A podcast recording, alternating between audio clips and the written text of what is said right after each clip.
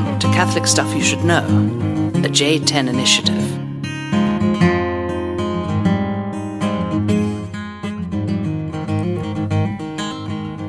All right, welcome to Catholic Stuff You Should Know. This is Father Sean. And Father John, good to be with you, buddy. You too. We, uh, I just panicked um, looking at the weather forecast because I don't think I have ever. I've lived in Colorado uh, for 32 years. That's a long I don't think. I have ever seen. I've opened up a 10, 10 day forecast There and it seen is. 10 days of rain. I know. 40%, 40%, 50%. It's it's crazy. And this is what this is what spring is like for most places. I think you know. Yeah, we've had actually get- spring. it's been amazing. So beautiful green, uh, wet uh, Sunday afternoon here in uh, Colorado. We're very happy about it. Yeah. and still getting snow in the mountains. Yeah, that's wild. I got a um, photo from Barbara and Steve Golder out at their Hmm. cabin, and where I'm going on retreat in a week. And uh, Wilson's just got hammered with snow. That's crazy because I'm hoping to climb those in July. Yeah, they'll be good by July. I hope so. It's Other- only yeah, it's only the beginning of June. So Otherwise, it will be more snow climbing. yep, that's true. Little Bear was great. I can't believe you recorded on that with Mike and not me Yeah, why did I do that? because you were. Were you talking about? Your letters to the Colorado Trail or from the Colorado Trail? I think I I think I didn't have a topic, and uh, that's which is not a, not a rare thing for Mike and I, uh, but that is true. That was kind of uh, ridiculous because you were my companion on that one, and what a, what an adventure that was, man. That was great. I'm losing this toenail. It's not because of the Little Bear hike. It's because of the Grand Traverse. But every, all of these little toenails are coming off one by one. The second one's already gone. This is disgusting. We're talking about it, but it's at this tenuous spot where every time it hits, it it's pulling it off, Does it but it's hurt? not ready to go. Yeah. So I, it's very very touchy. I've lost very- a few toenails before, and Very they're sensitive. really painful when they Yeah. grow back in. yeah. Because if you don't, if they don't grow in the right spot, then that's where you get like ingrown toenails and stuff. Yeah, I'm definitely going to lose the big guy, uh, but I can't lose it too early because we're not ready yet. And so it keeps hitting on things. It's just like, so if I scream in the middle of the podcast, I'm going to try and not obviously move around here, keep the toenails all on there. So, Were your so- boots too small, or what happened? You know, I spent hours and hours and hours uh, in the shop working on the boots with the guys, getting them fitted, doing all the adjustments. And I, somebody just told me they're just like, when you ski for 15 hours straight, your feet are just going to be destroyed. Yeah. that's just what you're going to do. So yeah, that's fair. but yeah, so there it is. The toenails. The So, toenails. Yeah. So school's out. John Paul the Great, Lords, things slowing down for you. Uh, I mean, yes and no. Things slow down in the sense of like there's there's a couple of less meetings on the calendar, a couple less things to do. Uh, but the parish still runs, right? We still have daily mass every day. Uh, we have one less daily mass since we don't have mass for the high school right now. Um, but other than that, yeah, it's kind of normal summer. Father Brian, my pastor, is about to go to the Holy Land, um, so things kind of ramp up in the sense when he's gone. Yeah. Uh, two priests covering two parishes instead of three priests. So, but it's good. Yeah, the, I'm trying to think when this podcast will come out. It's going to be into the summer. We're we're, we're kind of blitzkrieging um, through recording uh, this week because everybody is kind of going in different directions here pretty soon. Right. Um, I feel like I'm the only companion not going abroad. Uh, everybody's summer. everybody's going international somewhere. Are you? Yeah, you're going to. I'm going to World, Youth Day, with Deacon Jake. with Deacon Jake. Um, and uh, Rap is going on a 30 day silent retreat, which is amazing, but not Uh, abroad.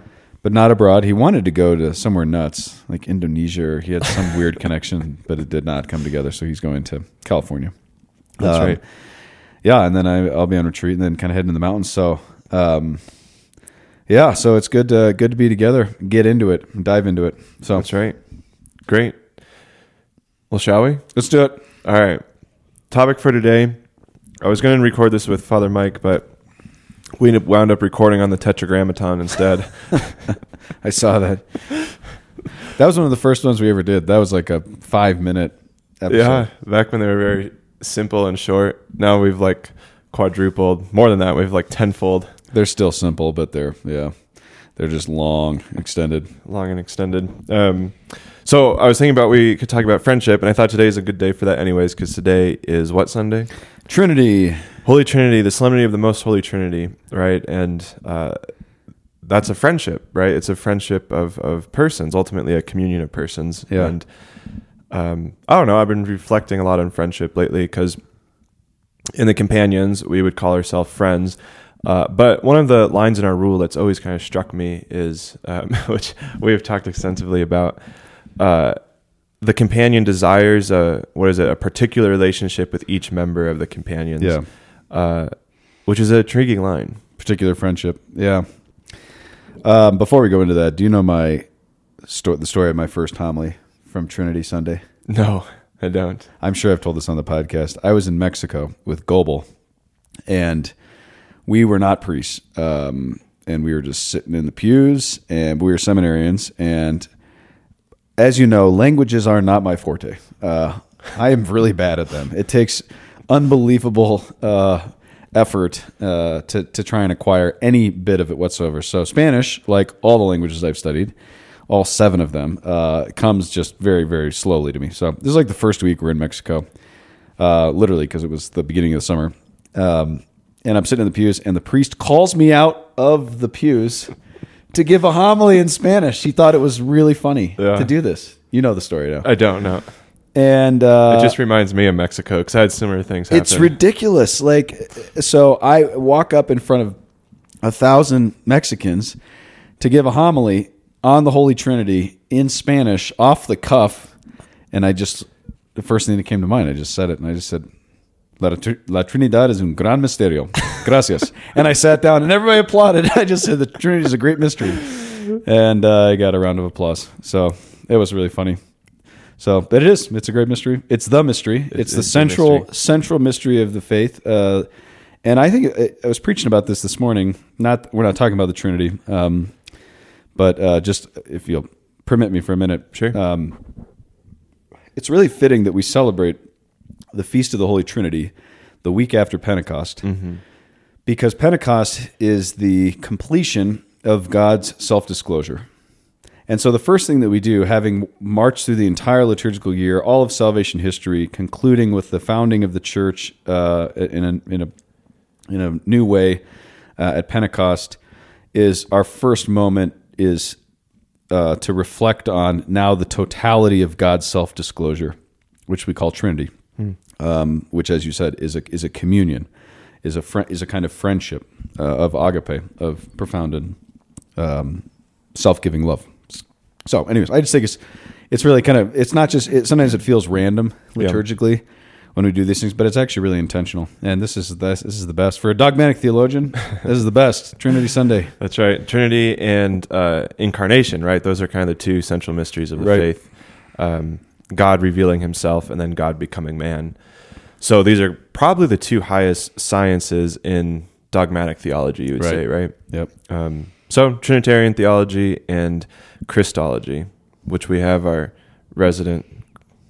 Are you a Christologian? Chris- Christologist. Christologist. I am not a Christologist. Uh, it's funny these titles and these things. I mean, you've studied just as much Christology as I have. So. Sure. but it is true, and I think that you know, I was just with this beautiful family, um, and I. Uh, this is very unlike me, but I just like got kind of. I don't know. I was just like, we got to form these kids. Mm-hmm. We got to give them experiences of God that they're going to remember. So after this is at the seminary, I called up all just the kids after mass, and I brought them up into the sanctuary, and we just knelt before the the tabernacle, mm-hmm. and it's such a beautiful, you know, huge chapel, Right. And I just talked to them about the Trinity, and invited them to pray about, you know, what what's the what's God calling them to do, but the Trinity, and the Incarnation. This is the the foundation points of everything. Um, we have to kind of ground them in this, and it can't just be ideas. It has to be a real, a lived experience, knowledge of the heart. Um, so, anyways, we're just like struck by that this morning. Of like, um, if we don't experience friendship with God, the faith is not going to take. Period. And there's no such thing as friendship with God without that. So, Absolutely. Great. Well, what I was thinking of doing is, excuse me, maybe walking through kind of an overview of friendship from the natural realm, which would be uh, Aristotle, and then we can move into Aquinas's definition from from Father Angel, uh, and kind of close with that. excellent. Um, From Moral Theology 10, as Rap would say. That's right. Um, I on my ordination card, right? So when priests get ordained, we make a card with an image on one side, and then usually um, our name on the back side with you know maybe a scripture passage, uh, the day, etc. On mine, I have Saint Maximilian Kolbe. He's my confirmation saint, and then I have uh, John fifteen fourteen or something like that. But where Jesus says, uh, "Greater love than this has no man than to lay down his life for his friends." Uh, right, and then then Jesus goes into, "I no longer call you slaves, but I call you friends." Like Jesus wants to be our friend. God wants to be our friend, um, and certainly we can make that like a kind of weird '70s like Jesus is a friend of mine. I don't know if you know that Oh, YouTube yeah, video. yeah, yeah. Uh, Jesus This is a my friend of mine Jesus is my friend. Yeah. yeah, the ridiculous stuff. Um, but when we really meditate on that, like God wants to be your friend. And throughout the history of world religions, right, God does not become man, um, and God does not uh, befriend man, because in a sense, at least platonically speaking, matter is is evil. And why would God take on flesh? Why would God take on matter if matter is bad? Uh, the God, our God, the Christian God, uh, the God of the universe, uh, creates matter, and therefore matter is good, and therefore He wants uh, to come and dwell with, dwell with us, which again is the incarnation, and then make friends with us, um, to become one with us. So the purpose of creation is friendship. Um, that's one aspect I, I would say. It's interesting to think about that. Yeah. That's kind of what you just said. Yeah. Communion is what we'd call it, right? Mm-hmm.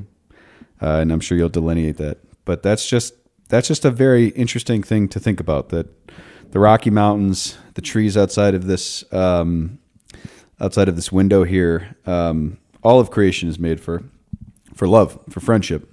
Um, but of course, these words uh, are emptied of their deep significance Right. uh, in our modern day. Correct. Uh, love, friendship, these things, you know. Right. So So, what is friendship? Aristotle uh, gives three degrees of friendship. And so, have you guys recorded on this before? You know, I don't know. Probably. This is like 580th or five number 580 podcast or whatever it is. I think that uh, if we have, it's been a long time. I'm sure we have, um, and and it's wasn't with you, so it's going to be good. Great. So Um, so Aristotle, the three degrees of friendship. At the bottom level, we have the friendship of utility. Friends who are useful to each other, right? We utilize each other. This is still a friendship, Aristotle says. It's just not the highest degree of friendship. It's the lowest degree. Uh, but we all have friends that are useful to us, right? Uh, Father John is a great climber. He was useful to me to get to the top of Little Bear, right? We have a, a useful friendship or maybe um, your mailman, right? Your mailman brings you mail. That's a kind of type of friendship. Like he's useful to you uh, for the sake of bringing your mail, and uh, I don't know, maybe you're useful for, to him, uh, but that's a friendship of utility. yeah, and we think that's th- this is a good thing, right? Mhm, we, correct. Like um, we oftentimes think of utility as. Sorry, I'm trying not to sneeze into. I, I gotta. God bless you. Yeah. We think of, uh, oh, I'm using people. Mm-hmm. Um, and it's like, no, it's actually not. Um, it, it's, you know, like I think about my working relationship with Darcy, who's my assistant, whom I am very grateful for. Uh, there's a friendship there, but um, we don't vacation together, Right. you know, with her family. Um, these kind of things. Like it's a, it's a friendship of utility. We have a mission. We we share a life, and it's a real friendship, and that and it's beautiful. But it's it's it's it's specific, and it, but it's not less. I guess that's the point. So Correct. Yeah. Yeah. And then the, the next degree of friendship, according to Aristotle, as you hinted at, would be the friendship of pleasure. Now, every degree of friendship, uh, so we're kind of, we are moving up in that sense. Like, so if you have a degree, if you have a friendship of pleasure with someone, you still are useful to each other. Like the lower forms, the lower degrees of friendship encompass in the higher forms or degrees of friendship. So, what is a friendship of pleasure? Uh, things, uh, friends who uh, maybe do things together, vacation together, have fun together, and certainly there's a sense of use there, but there's also or, or useful, but there's also the sense of yeah having fun together. So, the example that Dr. Susan Selner Wright said in class uh, for me, what eight or nine years ago, she said uh, maybe this is your dancing buddy. You love to go dancing. You have uh, pleasure. You find pleasure in going dancing. But past that, there's no great deal of friendship other than having fun together and doing fun things together. Yeah, you think of like the way that a lot of guys relate of just like like we're going to watch the Nuggets game tonight because the Nuggets are amazing, Right. Absolutely amazing. We will, we could do a whole podcast on that. Um, but uh, yeah, with the boys, you're hanging out. It's good time. Right, and I think this is often where I personally use the word buddy a lot. I'm like Uh-huh. my buddy, my my climbing buddy, my um, biking buddy, my cycling buddy. Right, we use the word buddy at least as dudes uh, to kind of delineate like this is a friendship of of pleasure, uh, and that's not a bad thing either. Right, like these are guys that um, you do fun things together, and that's good, and that's healthy, and that's normal.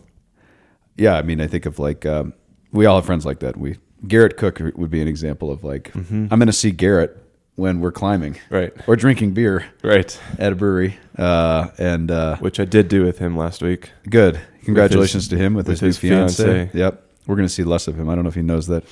He was on our little bear climb, but that's a da- yeah, that's an example of like yeah. So, to the third. to the third, and this is the highest degree. This is the most important. Again, uh, utility and pleasure are still included in this highest degree. What Aristotle calls uh, the friendship of virtue, a virtuous friendship, and this is he, what he means by that. Essentially, is you're friends with someone for the sake of the other, of leading them into deeper virtue and of leading yourself into deeper virtue, right? So Aristotle goes as far to say, right, happiness is he who lives the virtuous life. In order to be happy, you have to be virtuous. You have to have good habits. You have to develop these these concrete virtues. Maybe we could a different time do a podcast on virtue uh, and why they're important and what are the virtues. Uh, but essentially, the virtue, the the degree of friendship, the highest degree, this friendship of virtue, virtuous friendship, uh, by which you're diving to the depths of leading each other, um, yeah, to be better, the best versions of yourself. If I can steal that phrase. Best version of yourself, Matthew Kelly. I, I and those are once, twice in a lifetime, Right. maybe three times. Aristotle does say that. That's right.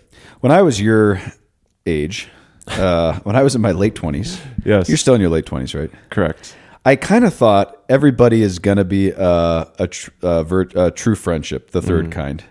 Um, I basically just kind of thought everybody's going to kind of we're going to elevate up to this. Uh, and as I get older, you, you just realize how uh, how rare it is. How how it, it is a it is a true rarity um, to have that third quality of friendship, which is once in a lifetime. You know, my hope is that married couples have that kind of friendship. Um, I think that that is, uh, yeah, you're either going to become best friends or you're going to be worst enemies. From from my experience of working with marriage, uh, with married couples, um, and so some of these things are dynamic in the sense that they're building over a lifetime. But you know, people come and go. My mom, whenever I get in a little tight sp- or difficult spot in relationship, she always says the same thing to me, and it's great. She's so Aristotelian; she doesn't even realize it. She always says, "John, there are friends for a reason." friends for a season and friends for a lifetime. I was like, well, Aristotle's three friendships. So There you go. she kind of pulled that out of Minnesota folklore, whatever it was. and, um, but that's it. Reason, utility, season, pleasant, you know, because Mm-hmm. it really is kind of seasonal. And then lifetime, lifetime friends. That's So, right. Yeah, and I, I think you're absolutely right. Like typically, and Aristotle says like the true virtuous friendships, we only have a few of those, a couple of those in our life. They're hard to find, um, and you can only have them if you yourself are virtuous, uh, because you're striving for that and you desire that for the other person. Um, yes, I would agree that I, I hope married couples experience this, where it's not just like uh, we've fallen in love because we we have fun together and we do fun things together but it's but it's actually like no i make this person better and she or he makes me a better person better in in the sense of virtue And and it is scary when you're doing marriage prep and you're seeing a couple and you're like, Mm-hmm. "Hmm, this is like a, you enjoy each other. There's pleasure. Mm-hmm. Like it's a pleasant friendship. Like they just really enjoy each other, but there's not that deeper, substantial Right. bond, which, as you said, is about, uh, this isn't a virtue. A virtue based n- notion of relationship has largely fallen away. Like we don't we don't think and evaluate relationships in light of virtue mm-hmm. uh, because we don't even think about virtues because we've lost some kind of objective norm for good and evil because we're living in this the madness of post-modernity But that's a whole other topic. Don't get me on my Del Noce uh, your diatribe diatribe. But I do think that uh, yeah, when you lose a sense of the, the whole reason Aristotle Aristotle is not just like riffing this out. He's he's evaluating it because utility, pleasure, and true friendships are grounded in the way that you share goods, mm-hmm. the actual goods that you share, which will probably bring you now to your uh, Thomistic formulation. Sure. Yeah, maybe You go where you want, but that's the Yep, that's that is the next step. One one quick intermediary step would just be there's different kinds of friendship as well. So we have the three degrees of friendship, but then the different kinds of friendship. Uh, there's fraternal friendships, friendships amongst you know fraternal meaning brothers, but also sisters. Uh, there's the conjugal friendship, of course, that spouses experience. Uh, there's a paternal, maternal, uh, also filial friendship. So I can have a real friendship with my dad. Uh, it's going to look different from a true friendship with uh, a brother uh, or someone my age because my dad's going to relate to me like a father and I'm going to relate to him like a son, but it's still a true friendship. And if it's true friendship, my dad is helping me grow in virtue. And hopefully, as a son, I'm helping him grow in virtue. Probably mostly patience, if, if we're honest. is that uh, Aristotle who says it? I think this is Aquinas. Yeah, I think Um, that's yeah. Yeah. So you said conjugal, fraternal, and uh, paternal, maternal, Yep. And then filial. and then filial. Mm-hmm. Okay. Yeah, which means son, right? Filius in Latin. Interesting. So those are the different kinds of friendship. But the point of that is just like oftentimes people in society will say like uh, friends must be equals, Right. Maybe in age, maybe in um, like they're both CEOs, like the uh, degrees of, of you know level and workplace, workforce. Uh, but friends don't have to be equals in that sense. What they need to be equal in is their pursuit for virtue. Right. And sometimes they do change, you know. Yep. Um, I think about your becoming a priest was one of the most seamless kind of n- and natural shifts between filial. I was Father John, you were Sean, the young the young, young Chach. Chach, uh, and then you became Father Sean, and we just became brothers, and it was just very, it was very natural, right?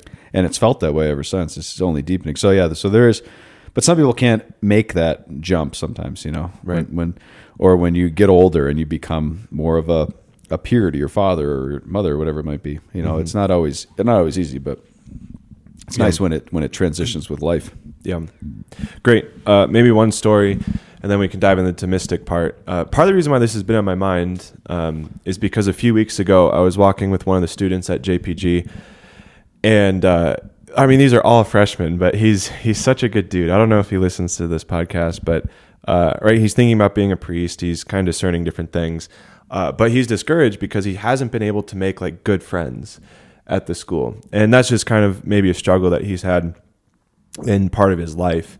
And what he said to me is, uh, I want a friend who are actually pursuing virtue together, where it's not just like we go to class, we mess around. Uh, and, and he said something really interesting. He's like, I feel like uh, other people in my class and other people my age just aren't pursuing virtue. And he's just like, what do I do with that? Like, how do I process this? How do I find those right friends? And I don't think I gave him great advice because I don't really know.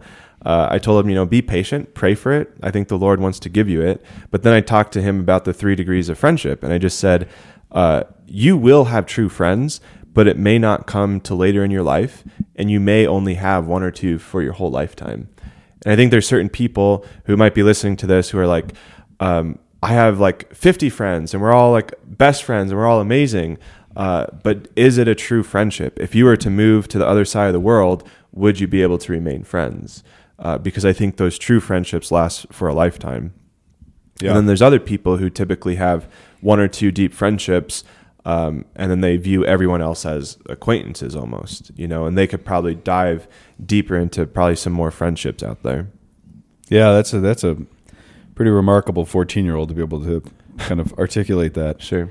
Um, and I think your advice was probably right on uh, of just telling him, you know, encouraging of just like it's not always going to be this way. Everybody's trying to kind of figure out who they are in middle school, high school, through the 20s, pushing 40. Uh, I guess they would never stop doing that. But um, I would also say, like, and, and this is this is the other side of it is you know we, we can't go to the opposite extreme and be so intense about like every conversation is this and it, you kind of kind of virtue develops in, in within the naturalness uh, and safety of human relationships it's not just like I'm a project, you're a project. We got to be on this project together. Um, we do need to, and we there should be a kind of mutual self reflection that's happening um, in a relationship Yeah.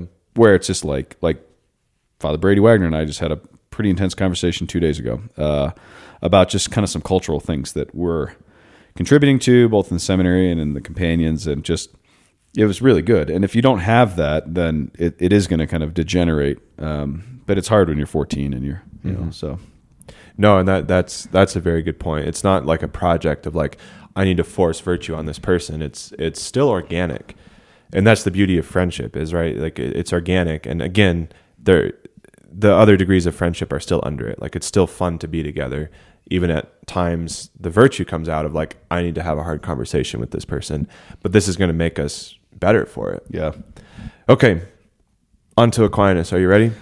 give me the Aquinas All right, dense. Uh, I'll, I'll probably need to say it a couple of times. I'm surprised you don't have this memorized I do. I just want to make sure I get Okay, every word right. very good Uh, friendship is a mutually known, habitual, and reciprocal benevolence based upon a certain communicatio or communication of goods. What are those goods? Mind, will, life, affections, and secrets. So again, friendship is a mutually known, habitual, and reciprocal benevolence based upon a certain communication of goods. Mind, will, life, affections, and secrets. Cool. I want to hear the break this down. So, mutual benevolence. Yes. What does that mean? So benevolence, bene venen- uh, volentia, um, so volition, so part of my will, bene meaning good, so like to will the good of the other. Right. Right, which is often what we call love. Love is to will the good of the other. However, in friendship, it's mutually known, it's reciprocal, meaning it can't just be I will your good, you also have to will my good. Right. And we know that together. It's mutual. It's mutual, it's mutually known, and then again it's reciprocal, the good willing uh, towards each other. Arising from the communication of goods. Yes. Okay. Communication of goods. So communicatio, the reason why we leave it in Latin is because uh, communicatio is not just Latin for communication, but it's also Latin for communion, right? So in the reading, the second reading for today on Trinity Sunday, uh, the the the outro or the final greeting that Saint Paul gives to the Corinthians, uh, the grace of our Lord Jesus Christ, the love of God, and the we say this at mass Communion. communion of the Holy Spirit be with you all. Uh, do you know the Greek word there? Koinonia. Nice. I'm proud of you. Well, thank you. Uh, koinonia, right, which again is the the translation that I have in my Bible is fellowship and the fellowship of the Holy Spirit. Koinonia means communion, though, and again, communication. It's a communicatio. It's it's a it's a um, friendship in that sense.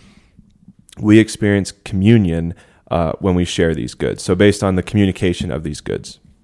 And the Holy Spirit is the communion of the is the love of the Father and the Son. It's not the fruit. It's not the love child, right? But it is the love, the communion itself. It's the bond, and it's so perfect that it is a person itself. And so, um, it's interesting to think about. Um, I was writing on self reliance yesterday, and on uh, Emerson's notion of that, um, and how it's all just this kind of individualistic ethic that is just in us as Americans, especially out west.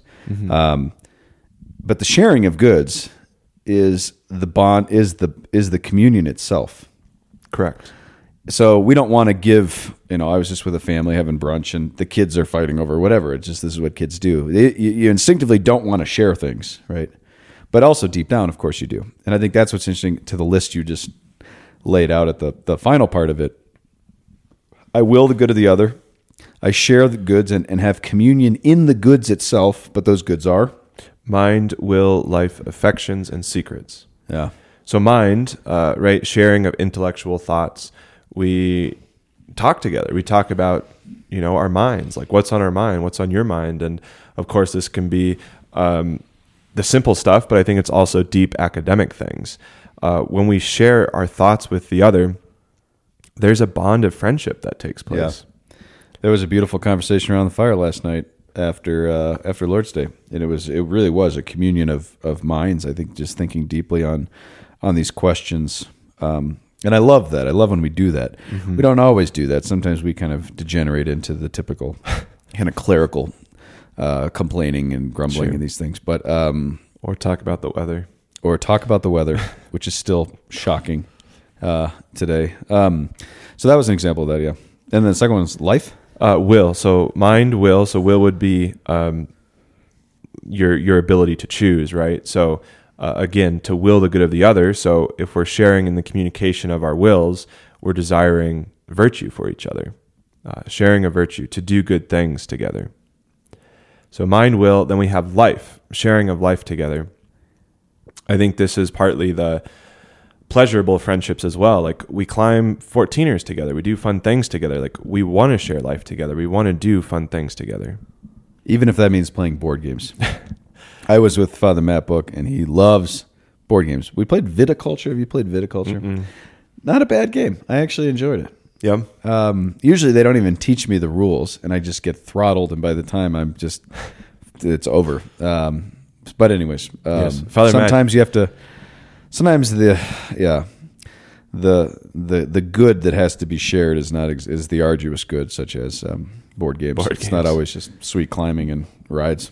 Father Matt does love board games. He's the he's the board game fiend that yeah, whenever we have companions gatherings, he's just like he texts the group, I'm gonna bring this game, this game, and this game. Who can bring this game? I'm like, I haven't even heard of half no these response. games. I know. Um, Do you think that true friendship is possible if you don't share, like if you don't recreate the same way, or at least in similar ways? uh, I still think it is possible. Okay. Yeah. I think you're right.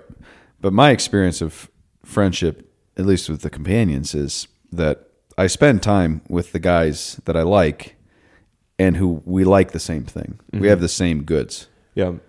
Yeah, but again, because the, the degree of friendship is always under it. So pleasure and utility is still under true friendship. Right. um, but it doesn't have to be in a certain sense. Um, so, like, I don't know, maybe take you and um, maybe Father Goronsky. I don't know how much you guys recreated together because, uh, right, he's he's older, and so he may have not been able to climb Yeah. tall peaks with you. Uh, but you guys had a real friendship, and Yeah. especially sharing intellectual thoughts together, spiritual thoughts, and and whatnot. That's true. That's a good example. Okay. Uh, so mind, will, life, uh, affections. So your passions, your emotions. Um, again, we should be doing this. Men tend to struggle with this a little bit more. Uh, however, when we do share them, we often feel a lot more closer bonded to the other person. Uh, and then the last one being secrets. Do you share your secrets uh, with other people? And uh, this definition from Aquinas, we could actually break down. I, I should have done this, I didn't, but you could break down in the scripture and see where Jesus does this for, for his apostles and for us. Uh, Jesus shares the secrets to his kingdom with us. Uh, Jesus shares his uh, emotions and passions with us. Uh, he shares life with us. He shares his will, uh, desiring our good. And of course, he shares his mind with us, teaching us. Yeah, I think that's that's an interesting one because it is true. You know, this is what you do. You want to you want to disclose the the deep places of the heart to the friend, um, the one that you and it, you want to. We naturally, instinctively want to entrust ourselves to others. Like we're not really stable and complete in ourselves. And I'm not talking about this kind of platonic sense where I need the other half to to fulfill me, but just in general, like we're so deeply relational um, that we we desire to in mutually indwell in the other hearts resting in hearts wills minds united but literally in the other. This ties into perichoresis uh, of course like everything does. Um, but the secrets i just think that's a very i remember the first time i heard that from aquinas i was like yeah that's true. That's interesting um, that we do desire that.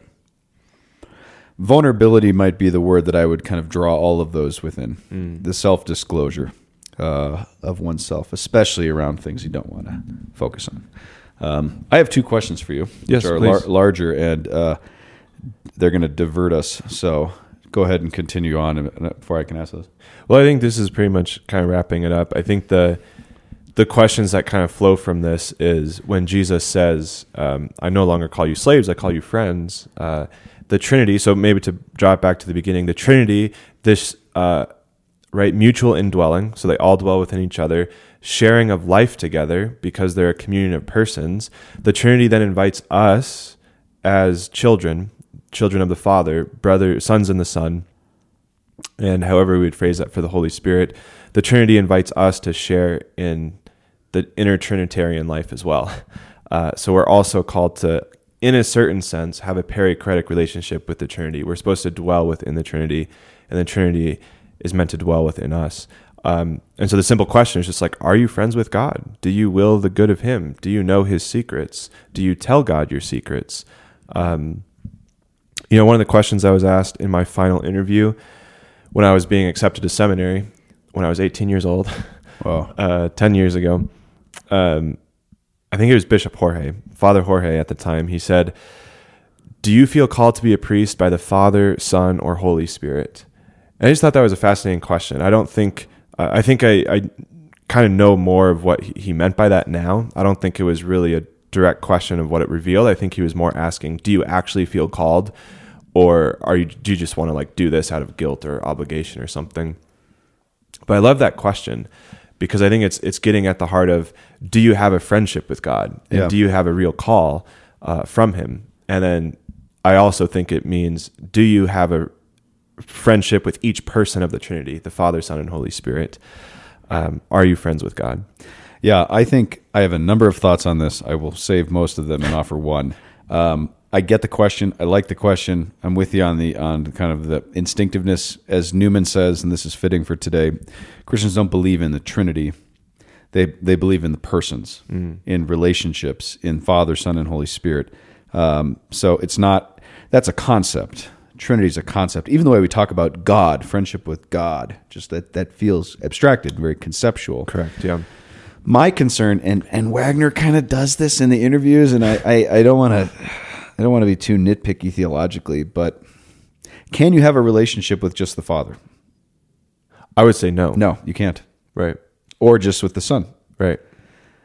or with the spirit and so when when I hear this kind of like who do you pray to you know I'm like oh be careful like because they are one uh and and especially the father you know being a beloved son of the father and some of the language around that which is really good and really really important but sometimes I'm like, it, it almost feels like modalism, uh, where these are you're kind of interfacing with different kind of I don't know relation relationships.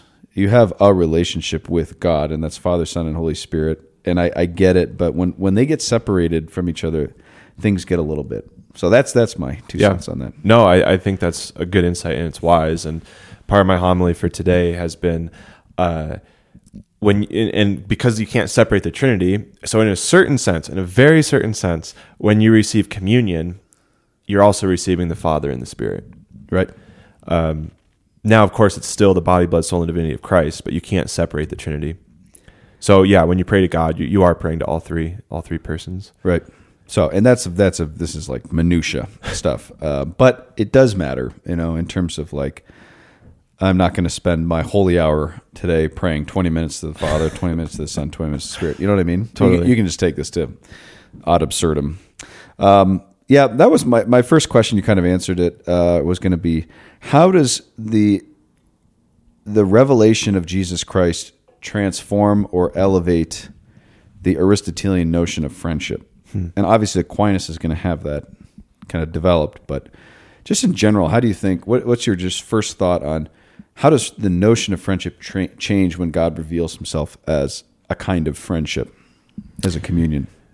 I think it's a more intimate reality, right? We can actually now share our emotions, or God can share his emotions with us because he became man.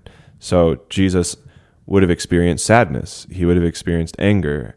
Um, obviously, he would have experienced all the emotions because the emotions are neutral, but he, they would not have ever led him to sin. Sometimes our emotions lead us to sin, uh, anger, for instance, uh, despair, for instance. So, um, I think it discloses him to be all the more close to us. And so maybe to go back to that point, I'm surprised I said this. Uh, how did I phrase it? I said, uh, and you kind of picked it out of, uh, we could say create the purpose of creation is for friendship. But I think more accurately, the purpose of creation is for God to espouse himself to us. It's spousal imagery, which of course is still friendship, uh, a type of friendship. Um, yeah, does that answer your question? It does, and I think that um, Aristotle's Nicomachean Ethics kind of lay the groundwork for what does a society look like. How do you build up families, culture? How do you create civilization? This is the foundation. Is this this virtue is kind of the building blocks of it, of friendship and kind of regrounding friendship in that, which is uh, so beautiful and so clear. But what do you do with a fallen world where friendships fall apart, marriages fall apart, people break down? Um, I'm at a point now in life where I'm just kind of like, there are people that I thought would be friends for a lifetime that uh, I will never be friends friends with again. It's dangerous to ever use the word never, but in very very likely will not be in in relationship with. I won't have a friendship anymore, and I think that I feel this temptation to be like, and maybe it's a Christian thing, maybe it's an American thing, I don't know, where it's like you really should be friends with everybody, and preferably superficial. Right. Like that's that's kind of what we're looking for is like everybody superficially friendship, and, and there are so many complex reasons why these things just don't work. Where you thought this was a true friendship, it was a it, it was seasonal, uh, or it ends in trauma and pain. And I, I so I think that Jesus gives this kind of um, unconditional friendship that it, that for me is the grounds of uh, the the arena of trying to play this out, which in the concrete is really messy. I would say there are very few friendships, if not any, that didn't take a lot of work, and it's usually suffering together that bonds uh, true friendships. I think. Yep. Um, but then people change.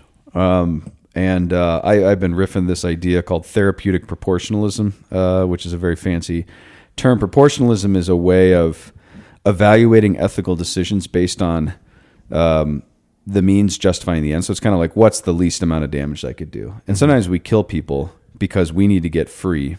Therapeutic, for as an example of this, like I, I I'm going to do this, and um, what do you if you're the recipient of a bullet in your head uh, it's like I, I can't go back to that friendship there are some marriages that fall apart that you, you can't go back to that. And we would never say well just get over yourself and work this out. Like sometimes it's just things do fall apart. Um, so i just kind of i think that jesus presents the ultimate reality beneath the ideal of aristotle's vision of friendship but he does it in a really transformative way. And being a christian doesn't just kind of uh, supersize all your friendships. It, it- everything doesn't just level up because we're Christian. In fact, it's just the same messy, broken humanity everywhere else. But thank God we have something to ground it in. Uh, and that we don't find it in the marriage, in the friendship, in the because for Aristotle, I think the true friendship this is the ideal because you're not in you're not in a relationship with the unmoved mover. Right. So this is the highest good in life uh, that you share. Um, and for us, it's like, yeah, but then, but then God, you know. So that's a long. No, I think it's a really good thought of like, what do we do with broken, broken friendships, broken relationships? Um, it seems like you can have falling outs, as we say, and can those ever be reconciled? And certainly, we we strive, I think, for reconciliation. Uh, but sometimes I, I'm not always convinced that it is possible. Right. As some of the examples you you hinted and, and gave there.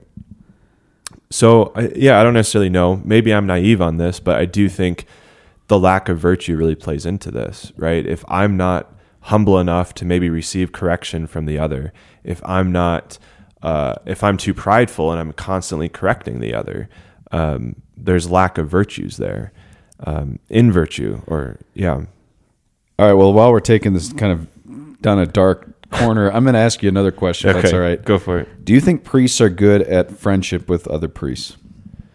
Uh, generally speaking, no.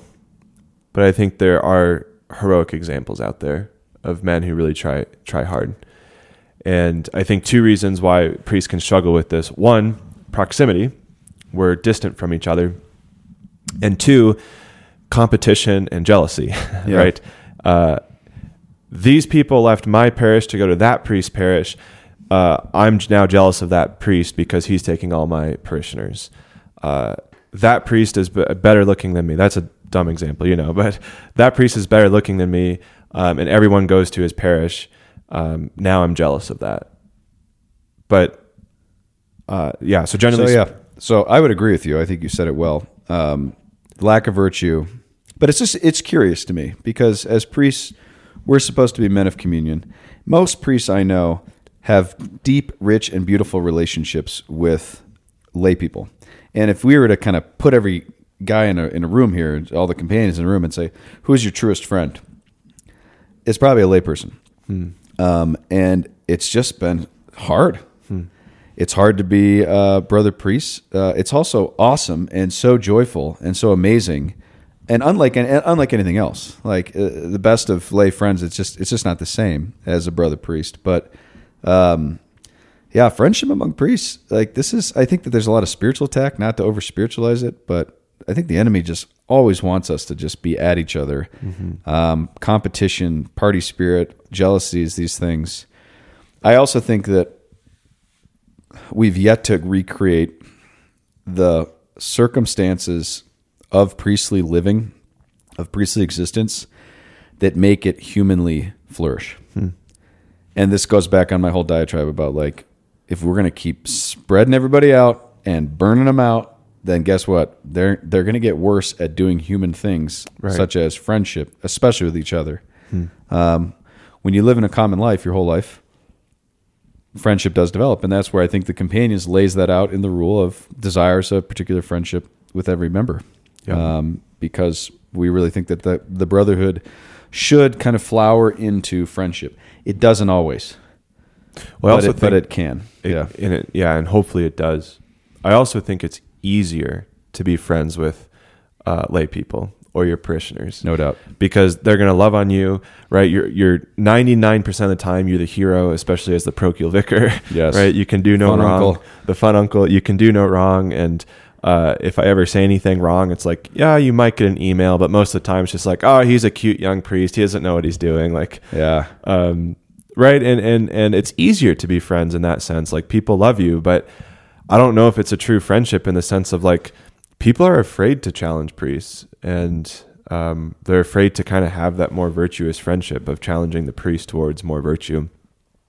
Hopefully the brothers do but that can be intimidating then especially if brothers can kind of come after you at times. You know maybe we're not in a great place or whatever it is but uh, but i agree. Yeah it, it's the life of brother priest when we have true friendships there's nothing that beats that. Yeah, and um, we do not talk about confessions just to caveat that to make that very clear but after um, a night at a penance service uh, there's no one else in the world who can relate to you after hearing four hours of confession than a brother priest right.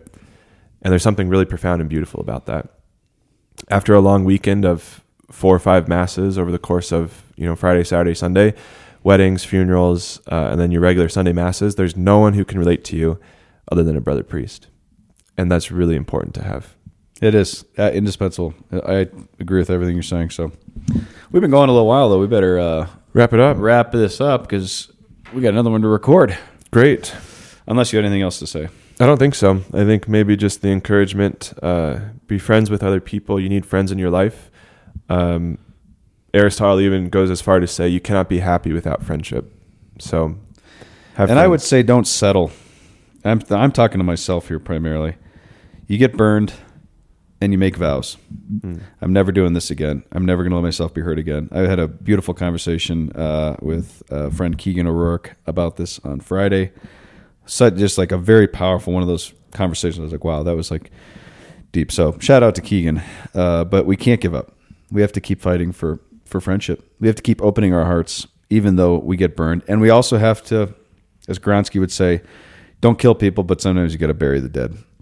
Have the courage to bury it, because you're probably just trying to save face, and you're you're trying to. Uh, um, it just hold up the appearances like, oh, we're all still friends, everything's great. It's like, now sometimes a chapter needs to close, a season needs to end, something needs to be buried, always with the sense of forgiveness in Christ. But yeah, Amen. amen. Uh, well, I'll give a shout out. Okay. Uh, Pip Dane. Pip Dane. I don't know who Oh, you are, yeah. but you sent us some books. Thanks for the books. Pip Dane. Father Mike is going to read that Oscar Wilde book, and then after the plays, and then after he's done, I'm going to read them. Neither one of us have read uh, those plays. I don't remember which ones you sent, but uh, we'll read those books you sent. So thank you. That's good. All right. Thanks, Shawnee. Have a happy rainy Sunday. Wait, where's your shout out? Oh, I said Keegan. Oh, Uh, and then I'll also give a shout out to Tracy O'Hara, who's a CNA at Craig, who is a listener. So thanks, Tracy, and thanks for your work at Craig Hospital, one of the most amazing places ever. So grateful for her. Awesome. Thanks for listening to Catholic Stuff You Should Know, Catholic Stuff Podcast at gmail.com. Let us know if you have any questions, comments, suggestions, corrections, and uh, hopefully we'll get back to you. God bless everyone. Yeah, thanks, everybody. See you next week.